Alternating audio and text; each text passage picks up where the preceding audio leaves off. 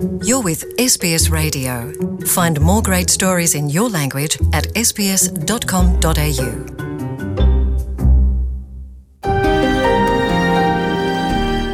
ਹਵਾ ਚੱਲੀ ਤਾਂ ਪੱਤਿਆਂ ਨੇ ਖੜਖੜ ਲਾ ਦਿੱਤੀ ਤੇ ਕਿਸੇ ਨੇ ਪਿੱਪਲਾਂ ਦੀ ਛਾਵੇਂ ਜਾ ਕੇ ਆਪਣੀ ਚਰਖੀ ਢਾ ਦਿੱਤੀ ਕਿਸੇ ਜੋਗੀ ਨੇ ਪਹਾੜੋਂ ਉਤਰ ਕੇ ਕੋਈ ਐਸੀ ਬੀਨ ਵਜਾ ਦਿੱਤੀ ਕਿ ਕੋਈ ਜਾਦੂ ਜਿਹਾ ਚੜ ਗਿਆ ਫਿਰ ਚਰਖੇ ਦੀਆਂ ਪੂਣੀਆਂ ਤੇ ਤੇ ਅੰਬਾਂ ਦੇ ਬਾਗਾਂ ਤੇ ਕੋਇਲਾਂ ਫਿਰ ਤੋਂ ਕੂਕਣ ਲੱਗ ਪਈਆਂ, ਤੇ ਫੁੱਲ ਗੁਲਾਬ ਦੇ ਨਿਖੜ ਕੇ ਮੁੜ ਤੋਂ ਸਾਰੀ ਕਾਇਨਾਤ ਮਹਿਕਾ ਦਿੱਤੀ।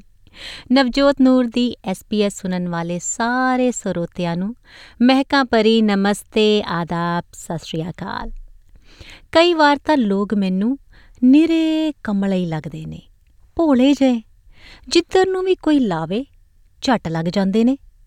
ਜੇ ਕਿਸੇ ਕਮਲੇ ਨੇ ਟਾਇਲਟ ਪੇਪਰ ਇਕੱਠੇ ਕਰਨੇ ਕੀ ਸ਼ੁਰੂ ਕੀਤੇ, ਮਜਾਲ ਹੈ ਕਿ ਕੋਈ ਪਿੱਛੇ ਰਹਿ ਜਾਵੇ।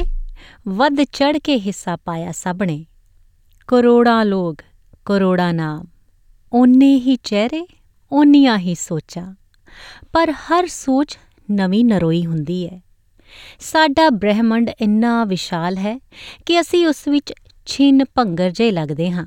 ਬੇਸ਼ੱਕ ਬੇਸ਼ੱਕ ਬੁਲਬੁਲਾ ਪਲਾਂ ਲਈ ਹੀ ਹੁੰਦਾ ਹੈ, ਪਰ ਸਭ ਦੀ ਨਜ਼ਰ ਦੇ ਵਿੱਚ ਹਟ ਕੇ ਆ ਜਾਂਦਾ ਹੈ। ਨਿੱਕਾ ਜਿਹਾ ਸਾਹ ਲੈ ਕੇ ਅੱਖੋਂ ਉਜਲ ਹੋ ਜਾਂਦਾ ਹੈ।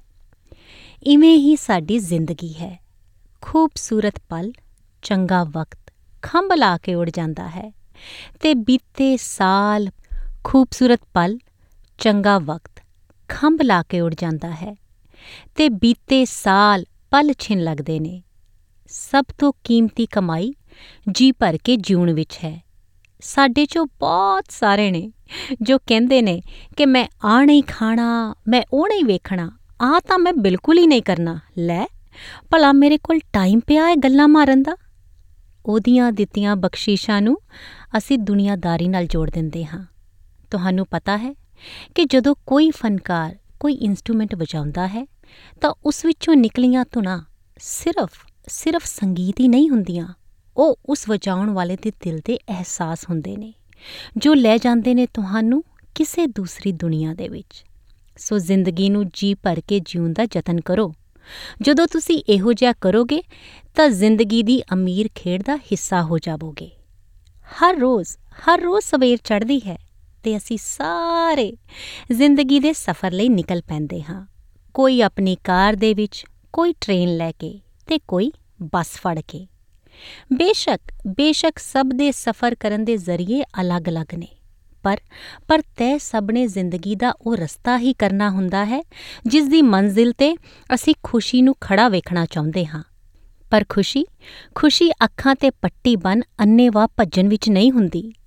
ਜ਼ਿੰਦਗੀ ਨੂੰ ਘੋੜਾ ਸਮਝ ਉਸ ਦੀਆਂ ਲਗਾਮਾਂ ਖਿੱਚ ਅੰਨੇਵਾ ਦੌੜਾਨ ਵਿੱਚ ਵੀ ਨਹੀਂ ਹੁੰਦੀ। ਜ਼ਿੰਦਗੀ ਵਿੱਚ ਠਹਿਰਾਵ ਦਾ ਹੋਣਾ ਬਹੁਤ ਜ਼ਰੂਰੀ ਹੈ। ਕਿਉਂਕਿ ਕਿਉਂਕਿ ਜ਼ਿੰਦਗੀ ਹਰ ਵਾਰ ਕੁਝ ਨਾ ਕੁਝ ਦੁਹਰਾ ਜਾਂਦੀ ਹੈ।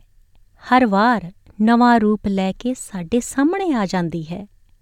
ਕਦੇ ਨੀਲੇ ਅੰਬਰ ਚੋਂ ਝਣਾ ਬਣ ਵਗਦੀ ਹੈ ਤੇ ਕਦੀ ਕਦੀ ਚੜ੍ਹਦੇ ਸੂਰਜ ਚੋਂ ਅੱਗ ਬਣ ਵਰ ਤਬਾਹੀ ਮਚਾ ਜਾਂਦੀ ਹੈ। ਜ਼ਿੰਦਗੀ ਹਰ ਵਾਰ ਕੁਝ ਨਾ ਕੁਝ ਦੁਹਰਾ ਜਾਂਦੀ ਹੈ। ਬਿਲਕੁਲ ਸਹੀ ਹੈ ਕਿ ਜ਼ਿੰਦਗੀ ਹੱਥੋਂ ਨਿਕਲਣ ਨਹੀਂ ਦੇਣੀ ਚਾਹੀਦੀ। ਮੈਂ ਸੁਣਿਆ ਸੀ ਕਿ ਸਮਾਂ ਆਪਣੇ ਆਪ ਨੂੰ ਦੁਹਰਾਉਂਦਾ ਹੈ। ਬਸ ਫ਼ਰਕ ਇੰਨਾ ਹੀ ਹੁੰਦਾ ਹੈ ਕਿ ਉਹ ਪੇਸ ਵਟਾ ਕੇ ਆਉਂਦਾ ਹੈ। ਤੁਸੀਂ ਆਪ ਹੀ ਸੋਚੋ, ਅੱਜ ਦੀ ਪਈ ਮੁਸੀਬਤ ਬਾਰੇ।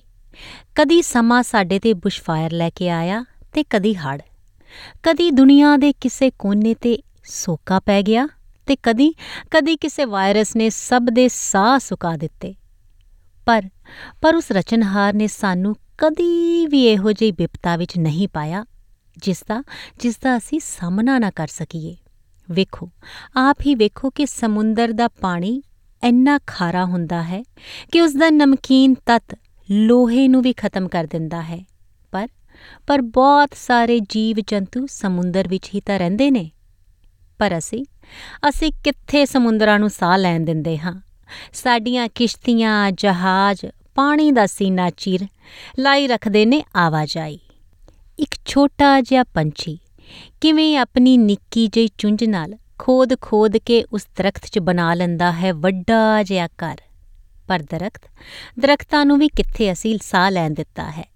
ਕੱਟ ਵੱਢ ਕੇ ਦਰਖਤ ਕਰ ਦਿੱਤੀਆਂ ਨੇ ਖੜੀਆਂ, ਅਸਮਾਨ ਨੂੰ ਛੁੰਦੀਆਂ ਇਮਾਰਤਾਂ। ਮੈਂ ਤਾਂ ਕਹਾਂਗੀ, ਅਸੀਂ ਭੱਜ ਭੱਜ ਕੇ ਕਮਲੇ ਹੋਏ ਪਏ ਹਾਂ। ਜ਼ਰੂਰਤ ਸੀ ਸਾਨੂੰ ਸਾਹ ਲੈਣ ਦੀ। ਜ਼ਰੂਰਤ ਸੀ ਥੋੜੇ ਜਿਹੇ ਠਹਿਰਾਵ ਦੀ। ਸਾਡੇ ਗੁਰੂਆਂ ਨੇ ਵੀ ਤਾਂ ਕਿਹਾ ਹੈ, ਹੁਕਮੇ ਅੰਦਰ ਸਭ ਕੋ, ਬਾਹਰ ਹੁਕਮ ਨਾ ਕੋਏ। ਇਹ ਕੁਦਰਤ ਦਾ ਹੀ ਤਾਂ ਜਾਦੂ ਹੈ ਕਿ ਹੁਣ ਖਾਲੀ ਗਲੀਆਂ ਸਾਫ਼ ਸੁਥਰੀ ਹਵਾ ਦੇ ਬੁੱਲੇ ਉਡਾ ਰਹੀਆਂ ਨੇ। ਚਾਰੇ ਪਾਸੇ ਦਰਖਤ ਇਵੇਂ ਜਾਪਦੇ ਨੇ ਜਿਵੇਂ ਉਹਨਾਂ ਦੇ ਪੱਤੇ ਹੋਰ ਵੀ ਗੂੜੇ ਹਰੇ ਹੋ ਗਏ ਨੇ। ਫੁੱਲਾਂ ਤੇ ਮਧੂਮੱਖੀਆਂ ਐਵੇਂ ਮੰਡਰਾ ਰਹੀਆਂ ਨੇ ਕਿ ਜਿਵੇਂ ਜਨਮਾਂ ਤੋਂ ਵਿਛੜੀਆਂ ਹੋਣ। ਲੋਕ ਘਰਾਂ ਵਿੱਚ ਬੈਠੇ ਨੇ ਤੇ ਕੁਦਰਤ ਕੁਦਰਤ ਸੜਕਾਂ ਤੇ ਉਤਰ ਆਈ ਹੈ। ਪੰਛੀ ਖਾਲੀ ਹੋਈਆਂ ਸੜਕਾਂ ਤੇ ਪੈਲਾ ਪਾ ਰਹੇ ਨੇ। ਦੁਨੀਆ ਦਾ ਉਦੇਸ਼ ਜਿਸ ਤੇ ਸੜਕਾਂ ਰਾਹੀਂ ਨਹੀਂ, ਨਦੀਆਂ ਰਾਹੀਂ ਸਫ਼ਰ ਹੁੰਦਾ ਹੈ, ਜਿਸ ਦਾ ਪਾਣੀ ਆਪਣੀ ਰੰਗਤ ਗਵਾ ਚੁੱਕਾ ਸੀ, ਮੁੜ ਤੋਂ ਨੀਲਾ ਹੋ ਗਿਆ ਹੈ। ਜੋ ਅਕਸਰ ਕਹਿੰਦੇ ਨੇ ਕਿ ਵਕਤ ਕਿੱਥੇ ਆ ਉਹਨਾਂ ਕੋਲ? ਲੋ ਲੋ ਹੁਣ ਹੀ ਤਾਂ ਵਕਤ ਹੈ ਆਪਣੇ ਮਾਂ-ਬਾਪ ਨਾਲ ਗੱਲਾਂ ਕਰਨ ਦਾ। ਹੁਣ ਹੀ ਤਾਂ ਵਕਤ ਹੈ ਇੱਕ ਦੂਜੇ ਨੂੰ ਸਮਝਣ ਦਾ। ਹੁਣ ਹੀ ਤਾਂ ਵਕਤ ਹੈ ਵਿਚਾਰਾਂ ਨੂੰ ਸਾਂਝਾ ਕਰਨ ਦਾ। ਮੈਂ ਕਹਾਂਗੀ ਹੁਣ ਹੀ ਵਕਤ ਹੈ ਚੁੱਪ ਨੂੰ ਤੋੜਨ ਦਾ। ਹੁਣ ਹੀ ਤਾਂ ਵਕਤ ਹੈ ਆਪਣੇ ਬੱਚਿਆਂ ਨਾਲ ਬਹਿ ਕੇ ਲੁੱਡੋ ਵਰਗੀਆਂ ਪੁਰਾਣੀਆਂ ਗੇਮਾਂ ਖੇਡਣ ਦਾ। ਇਸ ਵਕਤ ਨੂੰ ਗਵਾਣਾ ਦੇਣਾ। ਇਹੀ ਉਹ ਵਕਤ ਹੈ ਜੋ ਤੁਹਾਡੀ ਜ਼ਿੰਦਗੀ ਦੀ ਕਹਾਣੀ ਵਿੱਚ ਸੁਨਹਿਰੀ ਅੱਖਰ ਲਿਖੇਗਾ।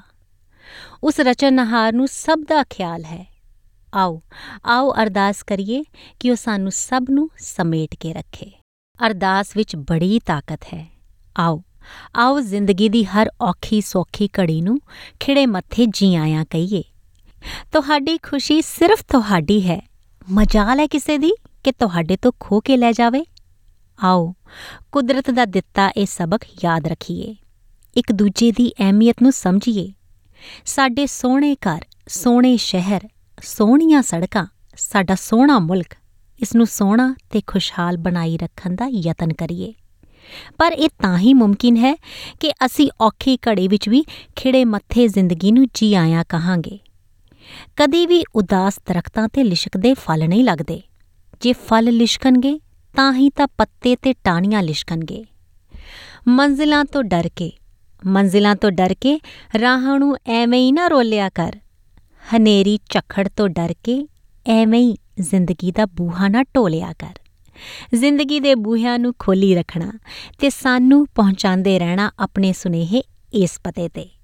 SPS Punjabi program PO Box 294 South Melbourne 3205 ਸਾਡਾ ਈਮੇਲ ਐਡਰੈਸ ਹੈ punjabi.program@sps.com.au ਹੁਣ ਦਵੋ ਨੂਰ ਨੂੰ ਇਜਾਜ਼ਤ ਅਗਲੇ ਹਫ਼ਤੇ ਫਿਰ ਇਸੇ ਵਕਤ ਨੂਰ ਹਾਜ਼ਰ ਹੋਵੇਗੀ ਤਦ ਤੱਕ ਲਈ ਪਿਆਰ ਭਰੇ ਸਤਿ ਸ਼੍ਰੀ ਅਕਾਲ